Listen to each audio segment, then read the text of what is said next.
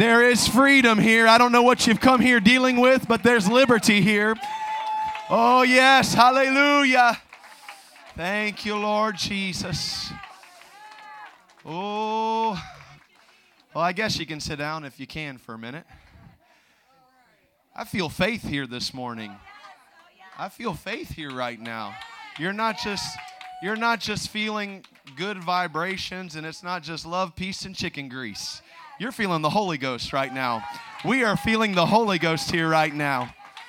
Thank you, Jesus. I'm so thankful for this church. I'm so thankful for what God is doing to all of our guests. Thank you so much for being with us on this beautiful Sunday morning. We want you to know you are welcome here. You are wanted here. Come join this big, crazy family. And we are blessed this morning to have the ministry of our bishop and sister Varnum. There is nobody like them. It's very, it's very true. We could say we would not be here. There would not be a Souls Harbor if it wasn't for Bishop and Sister Varnum. They have done so much for me personally. They've done so much for the Apostolic Pentecostal Church just around the world. There are people that call them all the time wanting to know what to do, how to build a church, how to keep moving forward. And we are blessed to call them ours and they're going to come, they're going to preach, they're going to sing. We're going to just have a good time this morning. You ready to have some church? Sister Varnum, why don't you come on?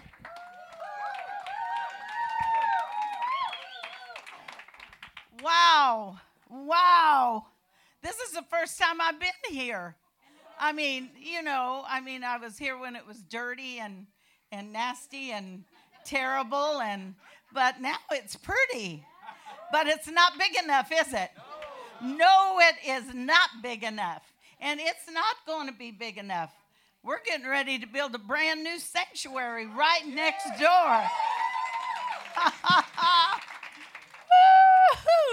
I tell you, I feel so good today. I mean, I feel over the top.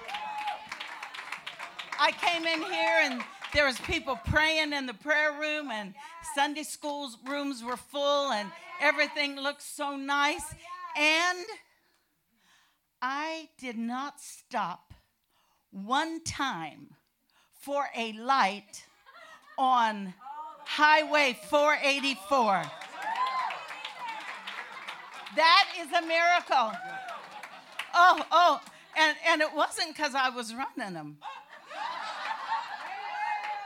I mean, it was, they, they just, whoo, just came on for me.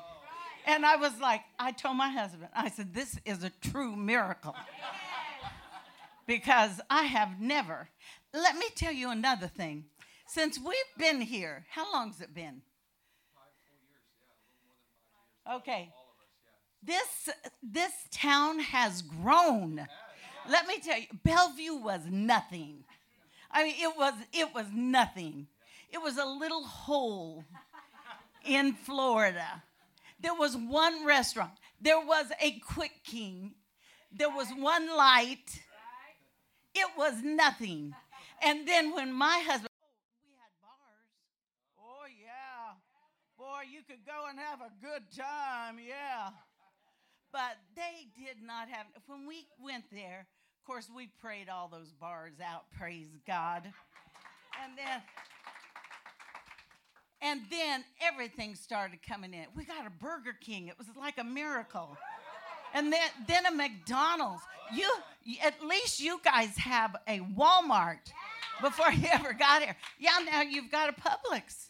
And there's a lot more stuff coming here. God is blessing this place because of this church. Because of this church. Oh, I believe that. I believe the blessings of the Lord are over this church. And we need to remember that God is good. Woo! Hallelujah, hallelujah. Oh, I feel so good today.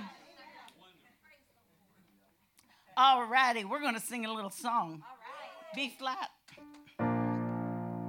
Now, is this thing transposed or anything? All right, all right. I am so proud of my daughter and her husband.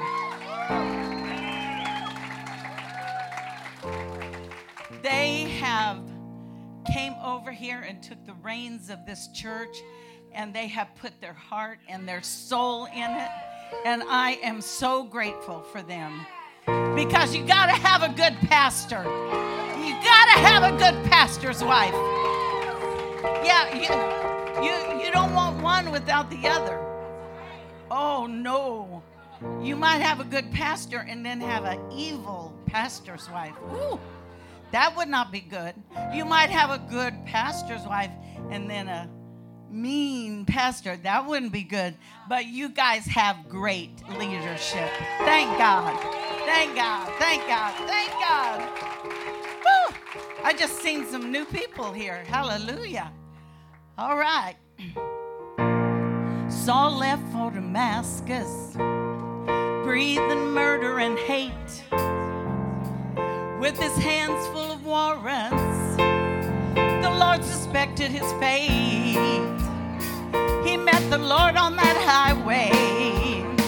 It turned his life all around. He spent the rest of his days telling everybody about the Savior he found. Had to tell the story of how he set him free and give God the glory for the victory. Shout hallelujah all day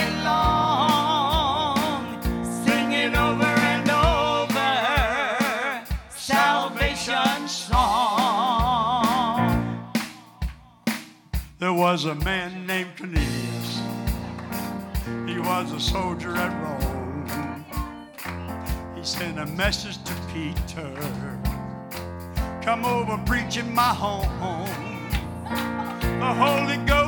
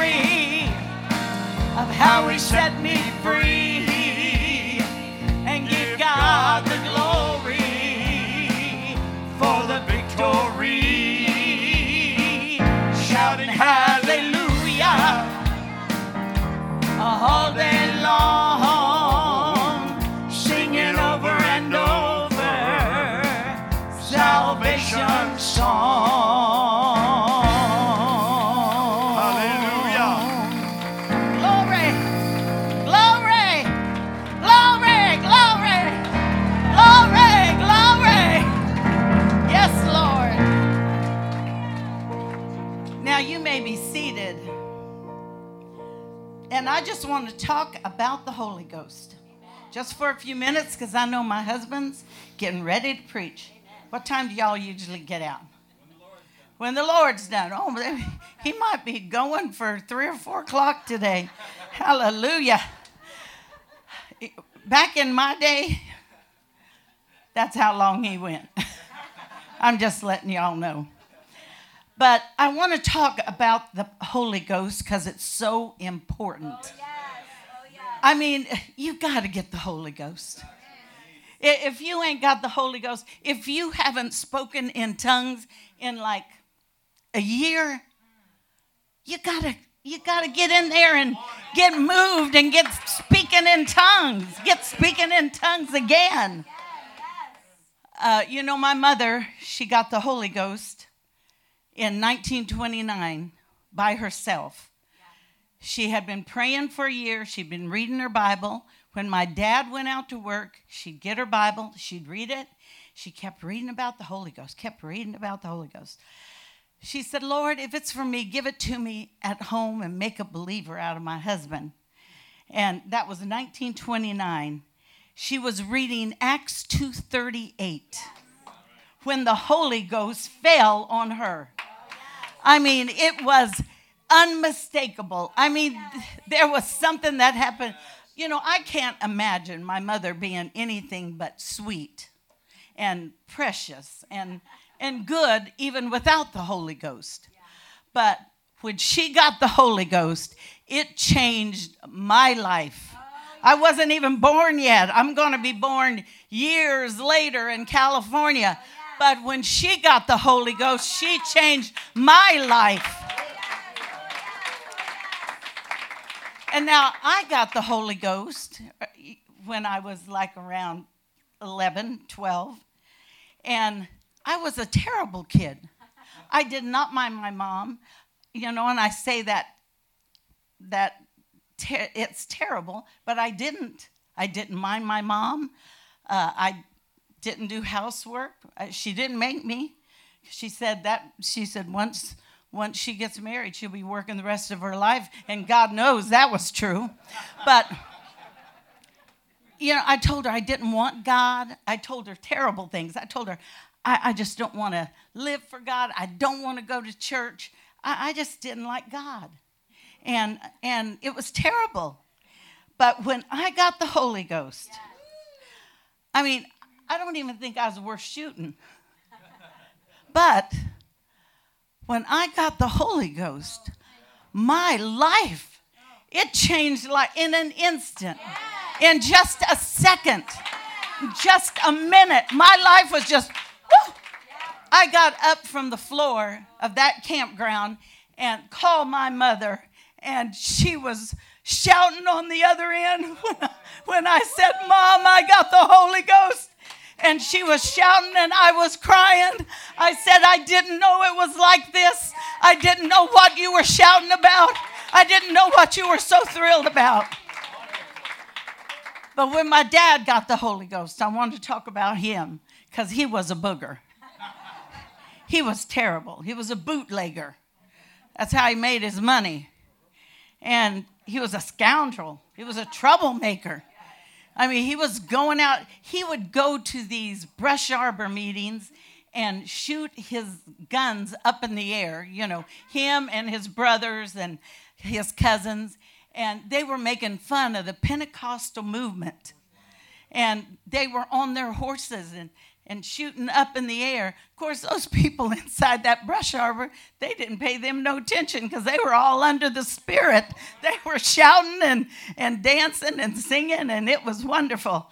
But my dad, for five years, he fought the Holy Ghost. He didn't know he was fighting him, but he was. And when he got so under conviction, the first thing he did when he went out that morning to plow the field, he repented. Now, he didn't let my mom know because he was fighting her. He was saying, I'm not going to be no Pentecostal. Those Pentecostal people are crazy. They throw powders on you and you go crazy. And, and so he was, he, he did not like the Pentecostal movement. And he said he was Baptist, but he wasn't nothing but a bootlegger.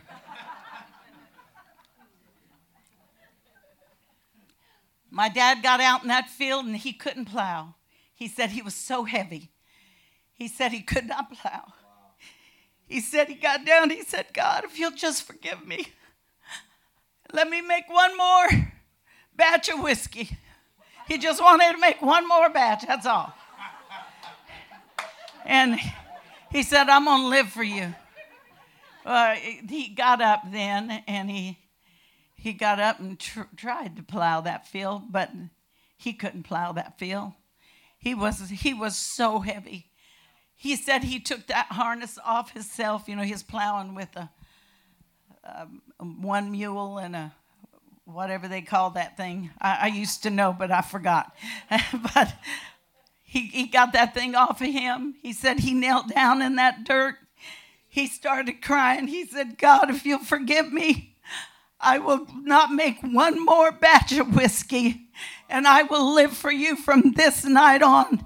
And he cried and repented right there. That's why repentance is so important. You've got to repent. You've got to. He came home for lunch that day and told my mother, said, make sure I've got a clean shirt. He said, because I'm going to go with you to the brush arbor. He, oh, my Lord. My mom wanted to start shouting, but she just stopped herself. I'm going to tell you, the Holy Ghost makes you want to shout, makes you want to run, makes you want to jump. Yes, it does. Yes. So they got in the wagon, they all went to the meeting, and as soon as the people saw my daddy, they said, Oh, that butler is here to cause some problems. They just shook their head. But oh, they didn't know that he'd been with God earlier that day. And so when he got when he got over uh, uh, in the uh, the church house, he said he kept waiting.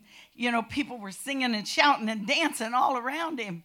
And he just kept waiting for that preacher to make that altar call. Come on, make the altar call, make the altar call. And he, he said before he could even get it out of his mouth, he was down there in the altar and he was speaking in tongues. He started speaking in tongues. And, and, and probably three years earlier, he had told my mother, he had came in and she was speaking in tongues. She was having a prayer meeting in her home with her little babies. And he had forgot something because she didn't have a prayer meeting when my dad was there. But he had forgot something. He came back to the house and she was already in the spirit. She was speaking in tongues and praising God. And he told her, Stop that. And he said he felt something grab his throat and he could not breathe. He went out the door and he said, God, if you forgive me, I'll never do that again. He'll, he'll never tell her to stop that again. Yeah, let me tell you. Well, he got the Holy Ghost. He said he was laying on the ground and he said, God spoke to him, said, Now you tried to stop your wife, stop yourself. And he said he couldn't. He stayed there. He was the last one that they took to the wagon.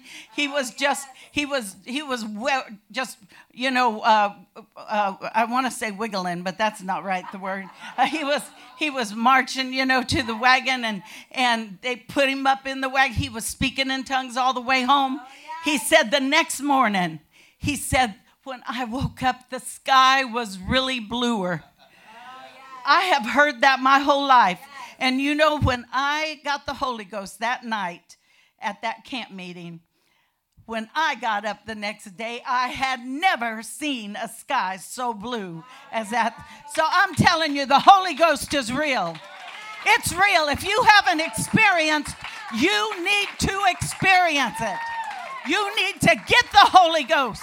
You need to be filled with the Holy Ghost. You need to be baptized in the Holy Ghost. You need to be converted in Jesus' name.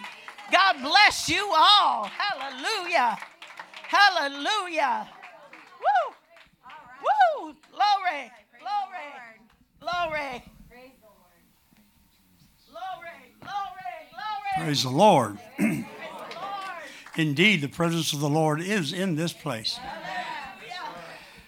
I um, appreciate the things that my wife said, and the anointing is on her and is going through this place. There's a lot of things we look at ourselves and just know we cannot accomplish or cannot live or do or be. But then the Spirit of the Lord comes upon us and in us and through us, and we can do all things through Christ who strengthens us. Amen. Amen. I appreciate very much your pastor and his wife and the altars, and uh, also appreciate each of you. It's, it's I haven't. Um, there's a lot of you you that I haven't seen before, and I'm so glad that you're here. Amen. Amen. Um, it sounds to me like that um, you folks are just already in the will of God, talking about all this family stuff coming up, because that's what I'm going to preach about today. So maybe I'll just set a little stage out there for you. But um, this is this is something I taught in Belleview, but I structured it to try to preach it here today. But um, as I as I grow older in life and uh, breath don't come quite as easy as it used to, uh, it's probably going to be a Bible lesson anyway. But it's a good word. um, things have been said that are so exactly on on cue of what I, I'm sitting there thinking. Oh well, I guess I am in the will of God to to to have prayed about this and put this together this way by the hand of God from His Word. But you know, it we as goes the family, so goes the church, and as goes the families and the church, so goes the world. Yes. yes. Someone said that uh, my wife, I think, said that uh, God blessed Dunnellon because of this church. Uh, we laughed, we had fun with it, but we need to believe it. Amen. You, when you look through the Bible from the beginning all the way to the end, Genesis to Revelation, you find out well how that things uh, in the area or the or how everything fell into place based on what God was going to do for His people next. Amen. I mean, they they um, you you can go all the way back to early in Genesis and go all the way through and see the miracles that God has done to prepare for His people to do His will and to move, for instance, from Egypt to the Promised Land.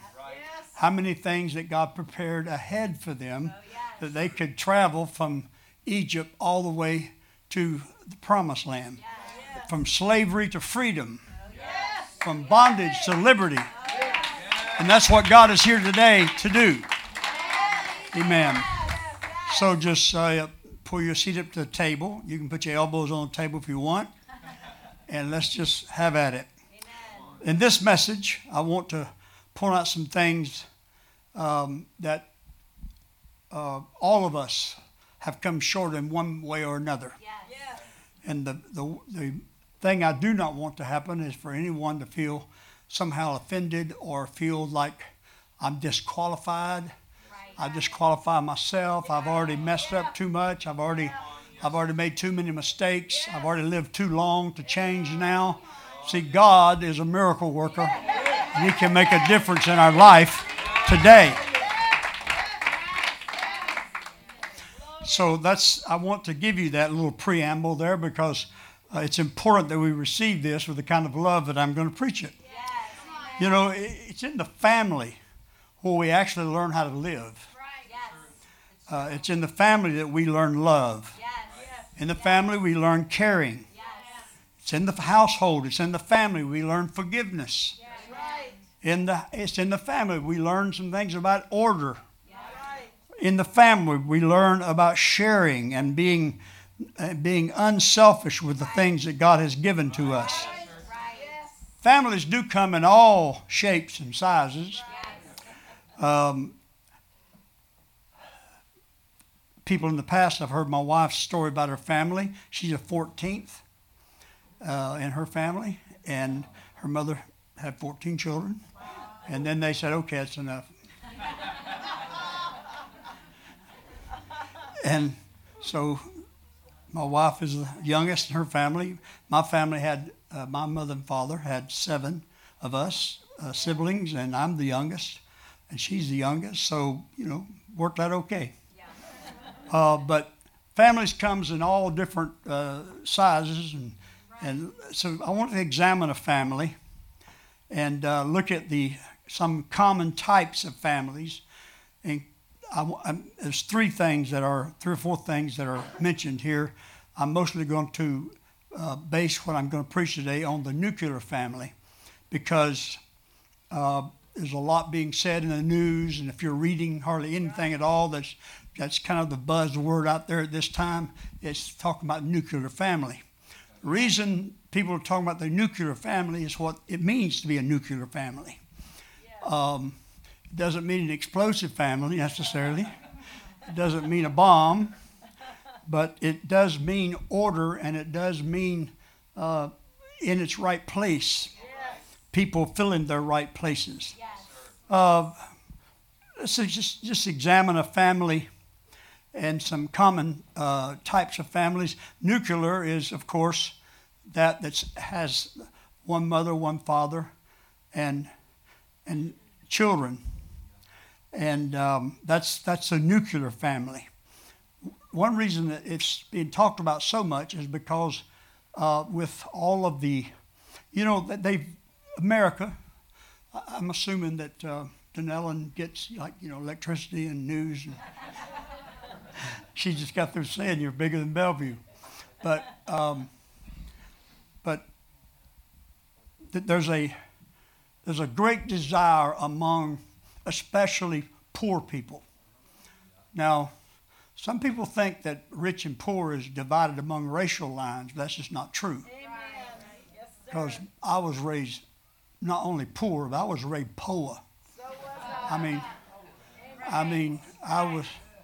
Uh, we, my wife and I both, and uh, just, just really just wore shoes until the big hole was in the bottom of the sole, and then put cardboard in them and keep wearing them a while. Just keep changing the cardboard until the whole thing fell apart. And then if I was lucky, I got another pair. Usually, hand me down. Being the youngest, yay, you get the hand me downs. and um, but the nuclear family is the fa- is the ideal family the way God intended for it to be. But course, sin came into the world, and that's not necessarily your fault or my fault. But sin came in the world because of the disobedience of Adam and Eve, and then things begin to be different. Nuclear family is the ideal, the way that God would like for it to be. Um, the the matrifocal family, which means you're you're focusing on the matriarch or the mother, uh, is is a, a, single mother with children. Right. Single for many different reasons, maybe single because the father has died, Right. because that there's been a very troubling situation somewhere in the past, Right. or maybe even that um, one just would not stay with the other. But uh, a, a mother raising children by herself, themselves, I want you to know that I think that you ladies, or even a man that's raising your children as a single parent, Yes. that I think you are a hero. Amen. I think you are strong. I think that God has helped you more than maybe you know He has. And and um, because I say that uh, not not to glorify what may have happened sometime in the past that caused it to be a different type of a family, but because you're you're sticking with it.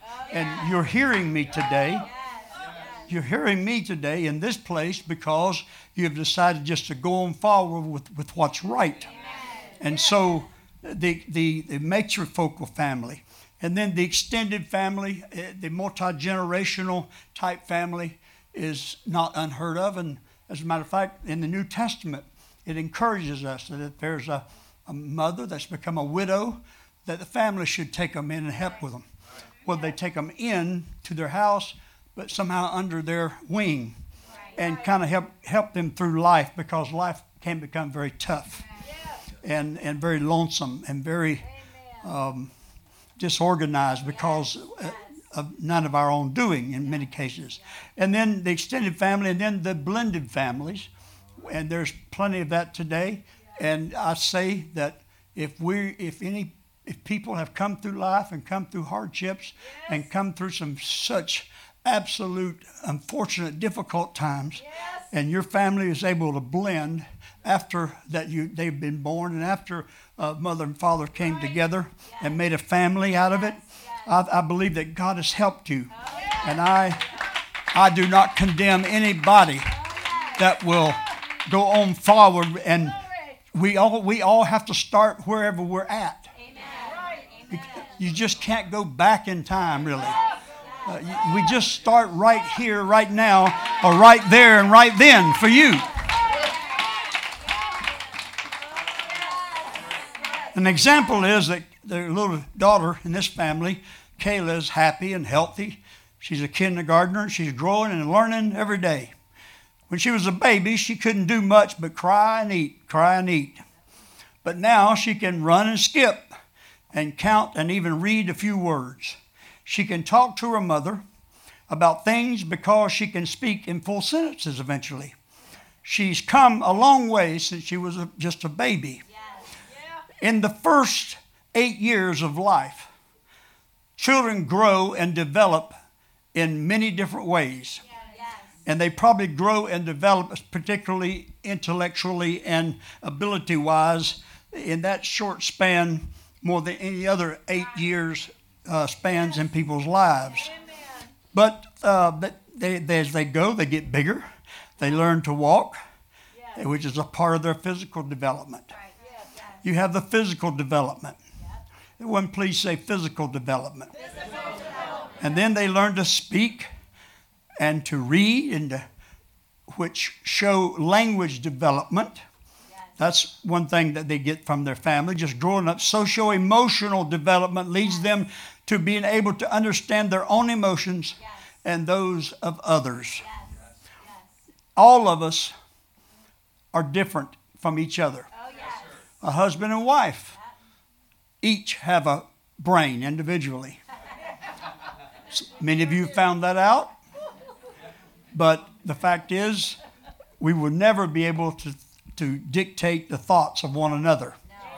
So we, we put ourselves together with God and His Word, and He teaches us to go on. Amen. Uh, now, a development, or all development in a family, is a combination of basically two things. Genetics, yes. which we receive from our biological mother or our biological father, right. and maybe even descended down from grandparents and probably at some point in growing up, people have told you, well, you act just like your grandpa, or she just acts just like her mama, or she looks like her mother, or whatever.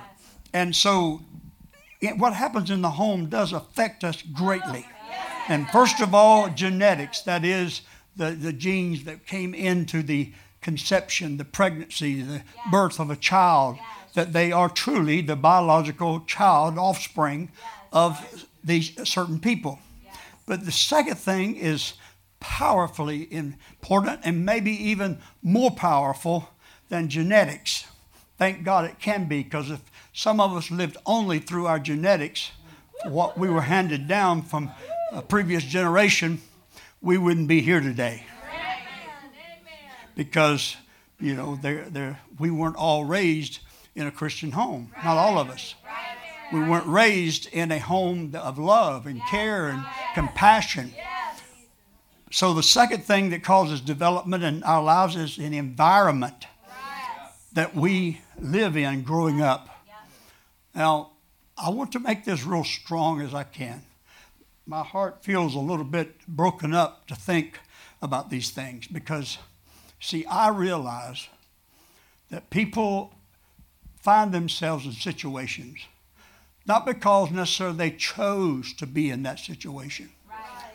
but possibly because from their youth up, they were put into a situation. Oh, and they grew up in certain situations.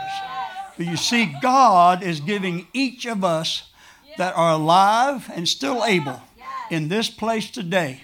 And every person that hears this from my voice and from the Word of God He's given us the opportunity to become a new creature in Christ Jesus.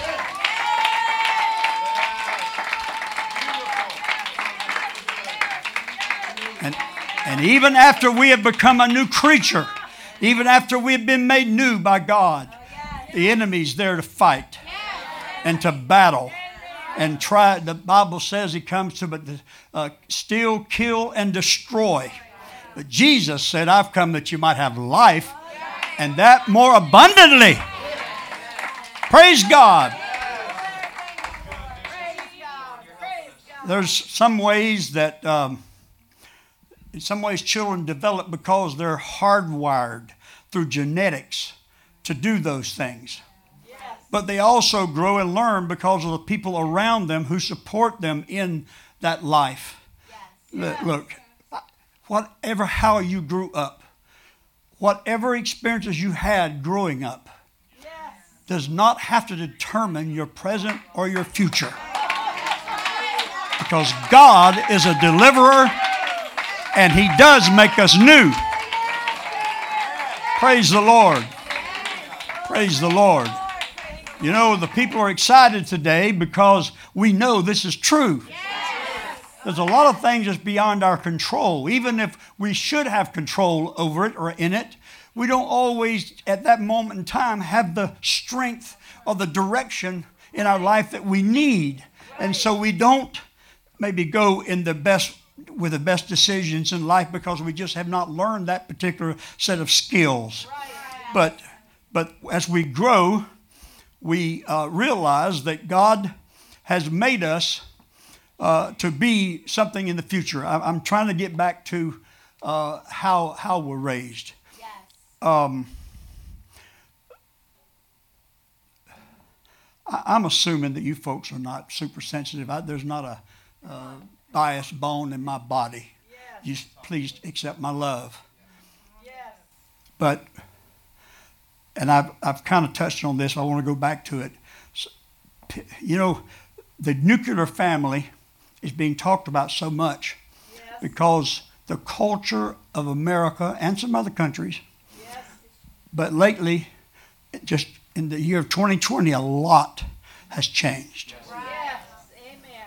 And this, you know, everybody here, I guess, has heard of Black Lives Matter. Yes. Now, the fact is, Black Lives Matter wants to go out and make a statement. Yes. And very few of them actually do any damage, physical damage, or, or physically hurt somebody. It's usually another group that's called Antifa. There's enough yells I think y'all staying up with the news. Antifa that, that take advantage of that peaceful uh, assembly and, and, and, and uh, statement that's being made. And they hijack the situation and make it bad. And so racial discrimination has become like the pinnacle of the thoughts of America. We cannot allow ourselves to be offended because this world is so messed up out there.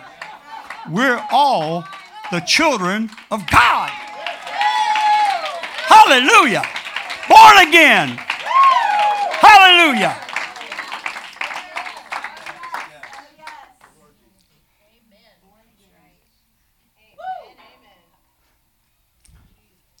It, whatever, you see, some people were raised in homes that had a racially blended family. Right. Nothing wrong with that. Uh, some people were raised in a home that was very, very prejudiced. And wherever on the spectrum we've come from, we need to understand that God has a way that's a higher way and a better way. And we should not allow what's happening in this world, the spirit of what's happening in this world, to get into our thinking and get into the church or get into our family. Because you see, God wants us all to just start where we are and just go forward. That's what we're doing today is we're going forward. Hallelujah. Hallelujah. I have been surprised at some people that have allowed the spirit of what's going on out there on the mean streets of America to creep into their own attitude, creep into their own church, creep into their own family. Children go to school or go play with friends and come back with things that might just surprise you of how that this, this country, I'll just speak of America since I am one, but uh, we, there's been a lot of changes going on. I, it blows my mind how much America has changed in one year, 2020, and now going into 2021. There's so many things. And, and when you think you've made progress in certain areas, you can always find where you can do better. And we need to always desire to do better. Amen. When we do a lot of outreach in Belleview Souls Harbor, and through the years we have, and I think it was Sister Debbie Lloyd that got us the contact into this one uh, project of, of homes and a very um, uh, very full, and, and in some, you know, drug users, okay? Most people who use drugs, not all, but they're, they're poor. And if they're not poor when they start them, they're poor after we, they've used too much or any. And, but they, they, we've gone to some of these places, and children that are just seven, eight, nine years old, they, they told me when they came back from the outreach there and they things they played children's games and they prayed and they pr- taught them the gospel and did these things. Yeah. with these children it was it was nothing. They didn't think they were doing anything wrong and they would come up with the most uh, most vulgar yeah. things to say. And, and they would just say things and just like i would say hello. I mean it's just that natural. It was because of the way they grew up and it's not just one uh, type of person or another. Right. Of course, there's a lot of wealthy families that grow up in a very bad environment as well, but also poor. And and um, I, I, this is the point that God wants you to really take a hold of and take home with you. So that's why I keep coming back to it. No matter what we saw around us when we were growing up, we are different. God has made a difference in our life. And if you need a difference, He will make a difference in your life. Even if you're already saved, God has still got more for us. Praise the Lord Jesus. See, God started this, this whole thing out right. He, he, started it out right. Uh, I mean, just to put this together, Ephesians chapter 5, verse 31, which is uh, basically my beginning text here. For this cause shall a man leave his father and mother, and shall be joined unto his wife, and they two shall be one flesh. Now, God gave us not only this word through Apostle Paul in the book of Ephesians, but He gave us this demonstration of how He started the human race. Genesis chapter 2 begin with and say verse 7. The Lord God formed man out of the dust of the ground breathed into his nostrils the breath of life, and man became a living soul. going to go down to verse 21, Genesis 2:21. And the Lord God caused a deep sleep to fall upon Adam, and he slept. And he took one, God took one of his ribs and closed up the flesh instead thereof. And the rib which the Lord God had taken from man made he a woman yes. and brought her unto the man. Yes. And the man said, Whoa, man. I don't know how and when he named her. The Bible said that Adam named everything on earth. that was that's not biblical right there.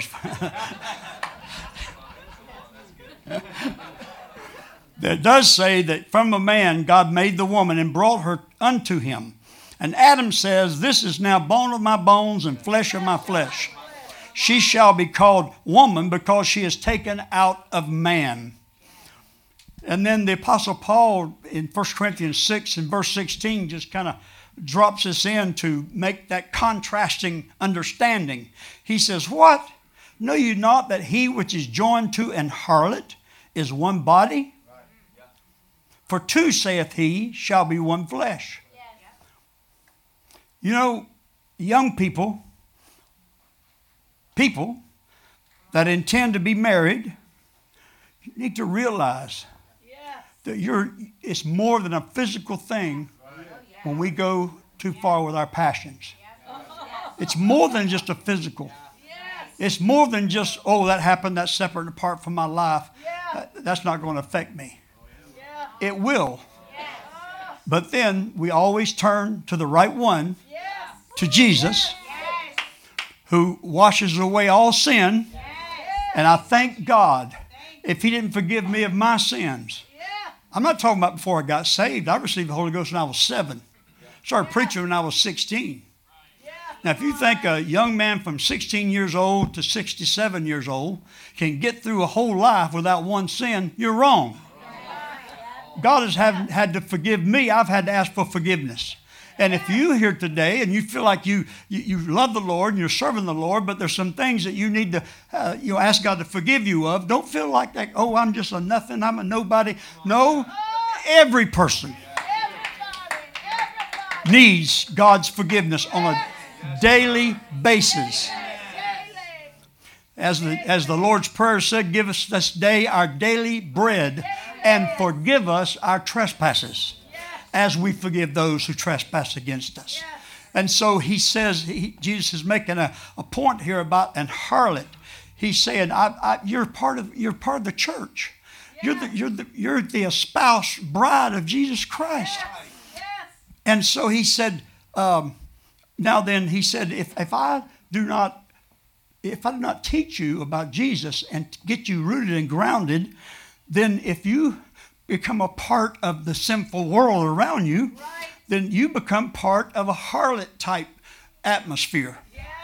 And he says, and they shall be one flesh, or uh, even if it's some that's a one-time affair, there's yeah. a part of us that's been given away, yeah. yes. male and female. There's a part of us that's been given away. Yes. I'm just glad that God fills all space. And He fills that space as we ask Him and as we confess our sins to Him. He gives us that opportunity to have that place filled with goodness in our heart. Hallelujah. This reflecting on our relationship with Jesus Christ. We, we have to think of each situation in life as what Jesus can do for us. Scripture makes it clear how to become one flesh. When he speaks of an harlot and when he speaks of Adam and Eve, it tells us how they become one flesh. Yes. It is a great part of it, well, one, the flesh part of it is a consummation of intimacy. But we don't want to get to the point where we're ready to settle down and give ourselves away. But where God has restored you, you got to start from where you start. And let God make you whole all the way. You know, two shall become one. That means that each must give up of ourselves. Um, I want to say to any person that's not married, God has the right one for you. God has the right companion for you. We need to wait on God. It needs to be more than just a physical relationship, it needs to be one that's made in heaven as well. Praise God. Now, hallelujah. Now, you know, the pastor teaches things about how we ought to court and how we ought to behave ourselves when we go out and, and so forth. If we're, look, if we're in the uh, situation looking for a companion. But um, so, therefore, the pastor lays forth some, some guidelines. And um, for the young people, we call them dating rules. But for any age, there's guidelines that need to be taught and need to be respected you see, it's uh, everybody is subject to temptation. Oh, yeah. And there are some things the pastors can teach us that are based on Scripture yes. that will show us the way to stay right with God. Yes. God has someone for you, and you do not need to get ahead of God. Oh, I'm going to, I'm going to quickly go through three things here. If we're if we are, you see, if we're looking for some, if we're looking for marriage, or we're in a marriage, either way, we need to hear what I'm about to say. Yes. Yes. Now, a young man came to me one time.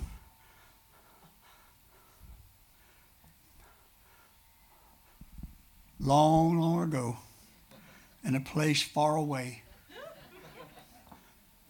How far it is depending on where you're walking or driving. So long, long time ago in a place far, far away, a young man came to me and said, I am so lonesome. I am well old enough to get married, and he was. And I am able to support a wife and in the future a family. He's a fine Christian young man. Just, you can't ask for any better. Uh, and then, so I said, here's three things you can do. And if you will bring, if you will make sure that, that they have these three uh, characteristics about them, you could bring those only, only those with these three characteristics only. You could have them gather around you, and you can just turn, and wherever you stop, you marry that one right there. Now, I'm talking to a young man who seems to be pretty desperate to get married. I got to help him all I can. Help him understand. Now, what do I mean by that? They, you have to have certain characteristics to even get in that circle. You don't do that with just everybody in the room or everybody in the world. So, first of all, the person has to uh, be attractive to you oh, physically. You know, easy on the eyes. Come on. Now, what I say is pretty enough. Because beauty is in the eye of the holder. So, pretty enough and handsome enough. In this regard, we should look also in the mirror and say, you know, I got a couple flaws too. And, you know, I'm not going to try to marry Miss Universe. Or is there a Mr. Universe? I don't know. I, I want a person that is real. I want to know what and who I'm marrying. And I want to know the qualities of the person that I'm going to marry. Again, if we're married now, let's strive to live up to these qualities. And don't in any way beat yourself down because you have not been able to live up to these qualities. Anything that I say, it's going forward. It's, we, we, put the, we put the past behind us. And by the blood of Jesus, we go forward. Pretty enough, handsome enough. Otherwise, we don't need to. I used this word in Belleview here a while back. You, we don't have to go out and find a mutant. And I don't really, am not sure what that even means. But we don't need to do that and then bring them back and say, I, have got to marry you because I have a, I'm not perfect either. Well, I don't know what a mutant is, but just don't marry one. I don't know what they are.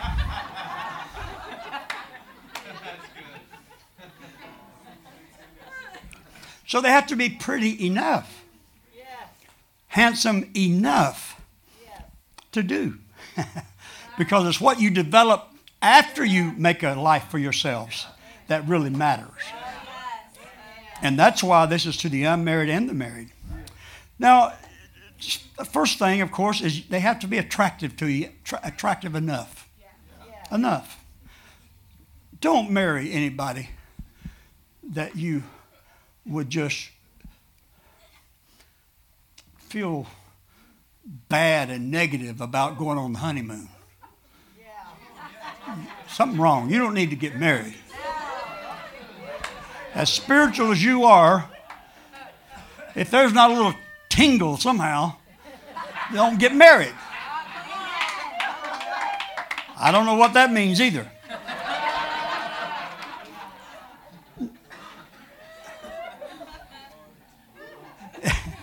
I don't want to keep getting too raw here.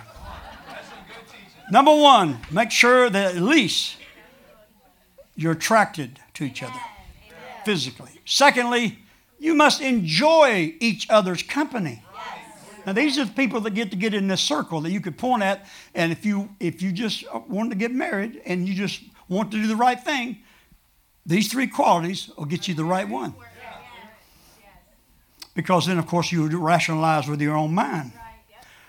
You must enjoy one another's company. You need to talk positively about one another and to one another.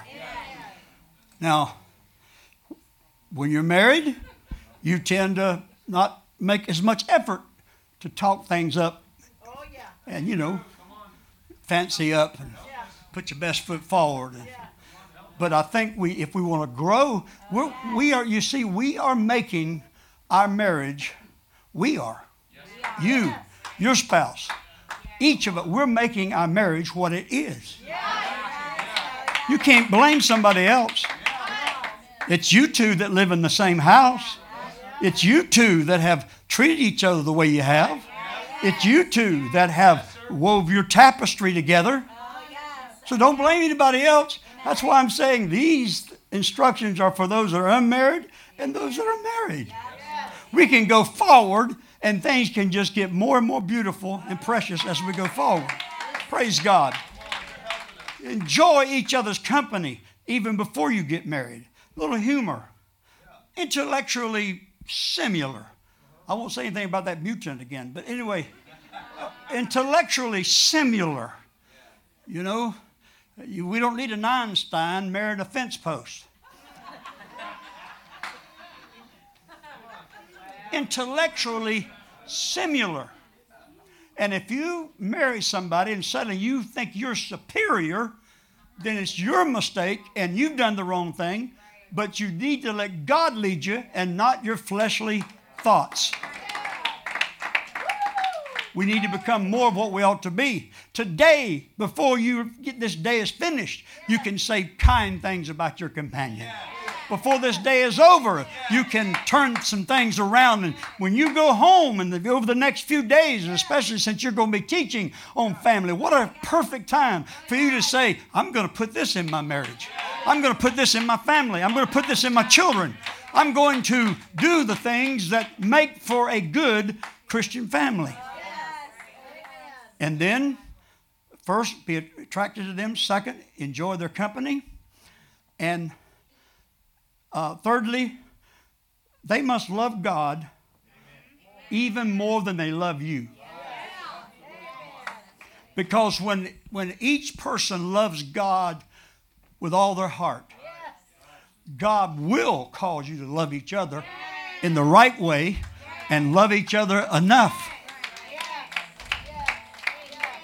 Bible even says love covers a multitude of sins. So we're not going to have a perfect spouse. Don't get married and think, oh, he's got this problem, but I'm going to change him. Probably, no, you're not. But things will blend. And with God's help, things can and will change. So let's, uh, we must, uh, they, they must, we must love God more than each other. We don't need to have this thing of, well, I don't feel so well today. I don't think I'll be going to church. And then, and then, um, and then the, the companions say, well, if you're not going, I guess I'm not going. We got to love God more than we love our spouse. We got to love His church more than we lo- love our spouse. Now you say, whoa, keep that in balance, keep it in perspective. But we got to love our church, the church that God planted us in. We've got to love that more than we love, you know, activities otherwise, even with the family. Everybody deserves some time off. Everybody deserves vacation. But God does not want us staying home out of fear or out of just being angry with one another or because we're holding a grudge. He wants us to let it all go and be part of His church. So they must, we must love God all of our heart.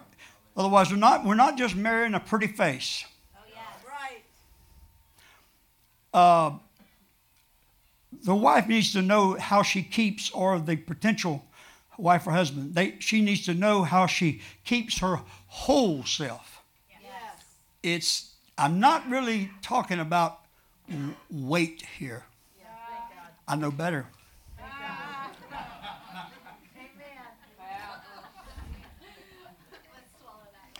I mean, you know, I've come from 125 pounds to 200 pounds.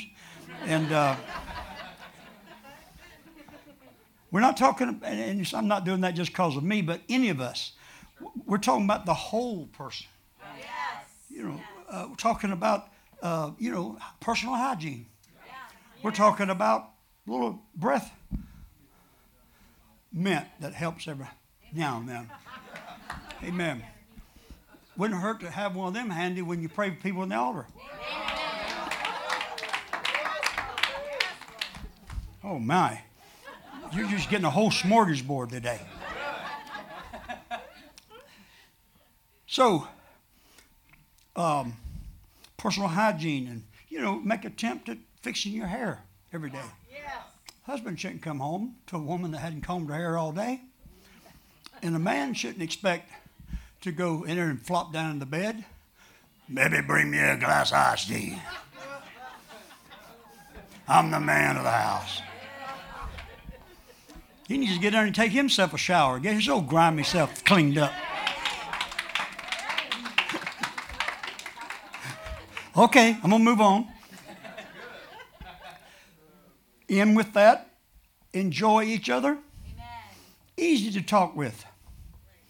Easy resolving differences. You can get to this point. Yes. You can get to this point. You don't have to have a screaming match to resolve something. You don't have to give people the cold shoulder, especially your companion, just to prove something. Not easily offended. Don't hold grudges. Don't give the quiet treatment. The quiet treatment can get so cold. I'm going to tell it. The old elder told me years ago. He was teaching a bunch of ministers and wives about family. Ministers and wives need a good family too. Amen. And he says, um, now you know, you may have an argument, you may have a dispute with your spouse. He said, and oh, it can get real cold, especially at night in the bed. It can get so cold. He said, but you know, somehow or another, when you love each other, he said, I call it the toe ministry. Yeah, on your foot, the toe ministry. He says, in the night, you finally get up enough courage. Your foot kind of starts moving over there. You got that big toe out there, and you just kind of tap it and bring it back. And nothing bad happens to you. You move back over there again. You'll stay a little longer as things unfold. We don't need to give each other that quiet treatment. I just ain't talking. I don't want to argue, so I'm not going to talk. That don't resolve anything. That just that just lets it keep mounting up in the house. My, my wife and I loved God. We loved each other. We loved the church that we were pastoring. I mean, we gave everything, and still do, but we gave everything starting and building up and growing the church in Belleview. But we didn't want to go to church angry at each other. No. Because there was a scripture that says that uh, if, if we don't uh, treat each other right, our prayers will be hindered. We wanted to have good church. And we wanted to have a good family. And we just we just did the it's hard sometimes. Nobody's saying it's easy. It's difficult sometimes to, to uh, get through some things that's holding you back from being what you can be in God. But encourage each other to go to church. You know, don't discourage by any means. Encourage each other. Love God more than anything else. Listen, encourage them by telling them their good points. Yes. Gently, lovingly help them on their bad parts, but always lift up and magnify their good point. Yes. If all they ever hear is when you there's something you don't like, and you tell them what you don't like, that's going to be a very negative atmosphere in the home. But if we tell them the things that are good, you know, if nothing else, when he comes in with that paycheck, lady, and, let's say he's he's able to make a living for the whole family, he comes in with that paycheck, and you say, "Thank you very much." You're the best paycheck maker I've ever known. Hallelujah. Find the good points. Find the good points. I love that little freckle on your nose. Find the good points. Encourage them to go to church. Encourage them to donate work around the church. Encourage them. Don't say, honey, don't leave me. We've both been, in this case, maybe both of you are working. We've been, we've been so busy. Don't go over there and work at that church. Yeah. You would do the best by encouraging your companion to go work around the people of God for a while at the church. Encourage them to be active in the church. Active. You know, I know Lacey's been practicing the piano because she couldn't play that way even the last time I heard her play over there in Belleview. I mean, at my house. She probably practices at home. I don't hear that. But you see, obviously, she's been encouraged. She played a song. It wasn't just right, but everybody was so happy to have this piano. Everybody, yeah, come on, that's good. And in, in reality, you're like saying, ooh, ah, ooh, you missed that one. Oh, oh, you missed that one. But no, no, come on, we love that piano. Let's go. Let's do better. But you know, it don't just come like that. There's there there is sacrifice involved in these praise singers. These praise singers, there's sacrifice involved. There's practice involved. We want our children to uh, to have that strong input. Make sure they're in Sunday school. Make sure they're in children's activities. You want your teenagers to have those good attributes. Make sure they're involved in those things that develop good attributes. And uh, if there's a youth choir, if there's a youth activity that is a church activity, go that way. Faithful in church attendance. Faithful to your church. Don't badmouth your church. If anybody starts running your church down, stand up for your church and stand up for your pastor and stand up for God. Amen. Faithful to pray, faithful to worship, faithful to the church standards, faithful to whatever the dating uh, guidelines are. And make sure that when you're getting ready to get married or you are married, you have eyes only for that one. Now, these are my last passage of scriptures right here I'm going to go through today. But I would, this is 1 Corinthians 7.32. But I would have you without carefulness. Without carefulness. That's not saying don't be careful in the sense that we might think of it. He's talking about the cares of life, the burdens, the responsibilities, the difficulties. I would have you without carefulness. Paul said, You can get married if you want to, but such shall have trouble in the flesh. There's no heard, a man that I admired so greatly that helped me so much say one time, he said, he's talking about himself, he said, people look at you and say, you, you would never, men of God never have an argument with their wife. And he said, well, this man of God does. I would have you without carefulness that he that is unmarried care for the things that belong to the Lord, how he may please the Lord. Yes. Not please himself, but please the Lord. 733 He that is married careth for the things that are of the world, not necessarily talking about sinful things, but material things of this world, how he may please his wife. Yes. If you please. we need to think of ways to make the companion happy. Yeah. Yeah. To you know, when I came home from school after in a country school, when I came home, in certain times of the year, there's these beautiful phlox. And if you don't know what flock flowers are, you haven't been in Florida long enough. But the beautiful, you know, certain time of the year, I just picked them on the way home. When I get home, I could barely put my arm around my, excuse me, my fingers around the stems, but I'd give it to my mother, and she'd put it up in a mason jar in the window. Some of y'all may have seen those things before but something similar. But I had a desire to do something nice. Doing something nice doesn't have to cost a lot of money. Sometimes it don't have to cost anything. Sometimes it's a little note left uh, you know, uh, under her purse when she picks up the purse. Oh, look, there's a note. Yeah, there's a note in your, your lunch bag, men, or there's a note in your seat of your, uh, your driver's seat of your vehicle before you go to work. Uh, come home and there's a candle lit. How much does one candle cost? You don't have to be without electricity to use a candle. and then the last verse of this says, There is a difference also between a wife and a virgin. Otherwise, a woman that's never been married or a woman that is married. The unmarried wo- woman care for the things of the Lord, how that she may be both be holy both in body and in spirit.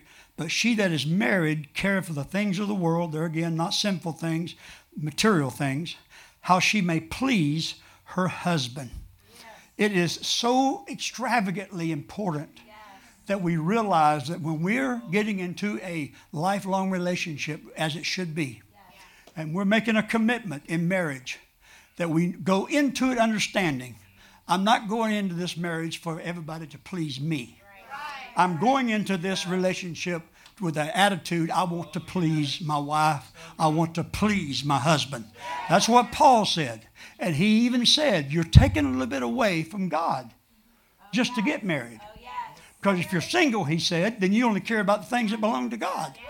But when you get married, you've got to kind of balance it. Then you've got to keep God first, but you've got to make sure that your companion is right there about on the same level and how that we may please.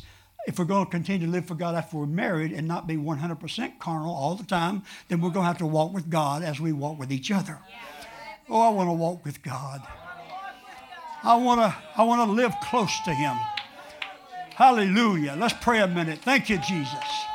Hallelujah. Hallelujah. Hallelujah. Hallelujah. Hey, say, hey, kaha, sotola bahaya. Hallelujah. Hallelujah. Hallelujah. Bless the Lord, oh my soul. Thank you, Jesus. Thank you, Jesus. Thank you, Jesus. Thank you, Jesus. Thank you, Jesus. Hallelujah. Hallelujah. Let's press in a little bit here. Praise God. Can we all stand to our feet right now? The presence of the Lord is here, and we have just been presented with gold. You have just been presented with gold. This is better than anything you'll read in a book. Right here, let me tell you. you could there's people that spend hundreds of dollars on conferences and they wouldn't have got as much as they got just right now. Ah, this was gold.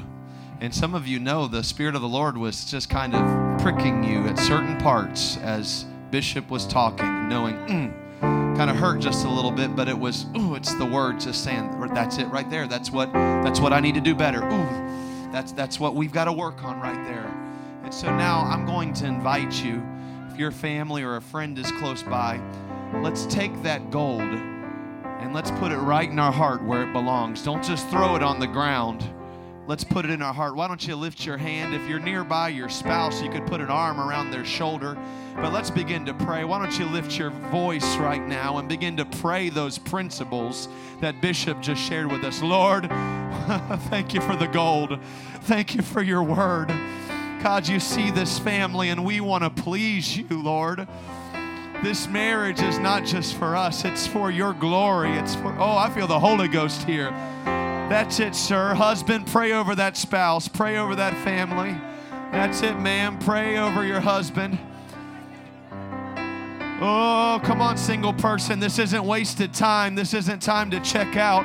You're developing your character right now. You're developing who you're going to be, what kind of family you're going to have right now. Lord, touch us. Hallelujah.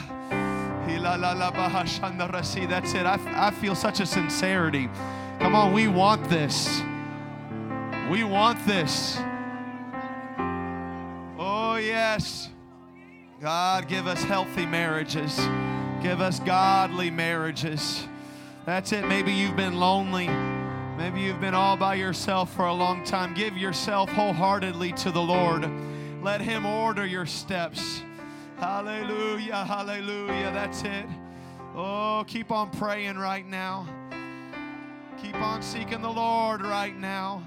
I'd love to have a couple of our, our senior married couples. You ought to just begin to move around and just lay hands appropriately on some of these younger couples. Lord, cover them right now.